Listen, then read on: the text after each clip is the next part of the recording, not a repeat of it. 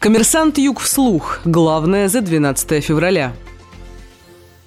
Метель и сильный ветер прогнозируют в Ростове. Непогода продержится до конца понедельника и продолжится во вторник. По данным синоптиков, ожидается снег, ухудшение видимости на дорогах до 200-500 метров и гололедица. В гидромедцентре прогнозируют снежные заносы и ветер с порывами 15-18 метров в секунду. Возможны обрывы линии электропередачи, падение веток и деревьев, увеличение количества аварий. Из-за снега сегодня в Ростовской области частично перекрывали две трассы – участок дороги Ростов-Ставрополь и Котельниково. Песченокопская. В регионе снегопад продлится до четверга. В пятницу ожидают плюсовую температуру. Отметим, что из-за непогоды сегодня Донская столица стояла в 7-бальных пробках. По сообщениям городских чиновников, Ростов убирают больше 150 спецмашин.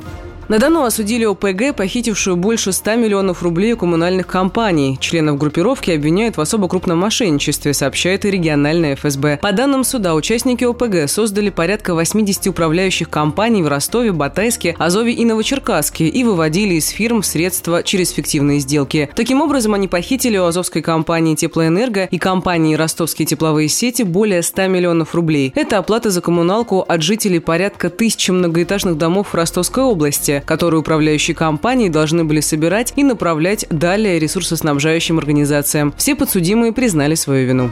Прямые рейсы из Ростова в Казань и Минводы запустит авиакомпания «Азимут». Новые направления откроют с апреля этого года. Они будут обслуживаться 3 раза в неделю. Вылет в Казань по понедельникам, средам, пятницам в 16:00, из Казани в 19:05. Рейсы в Минеральные воды будут выполняться по вторникам, четвергам и субботам. Вылет из Ростова в 20:15, в обратном направлении в 22:15. Минимальный тариф в одну сторону на новых направлениях составляет 888 рублей.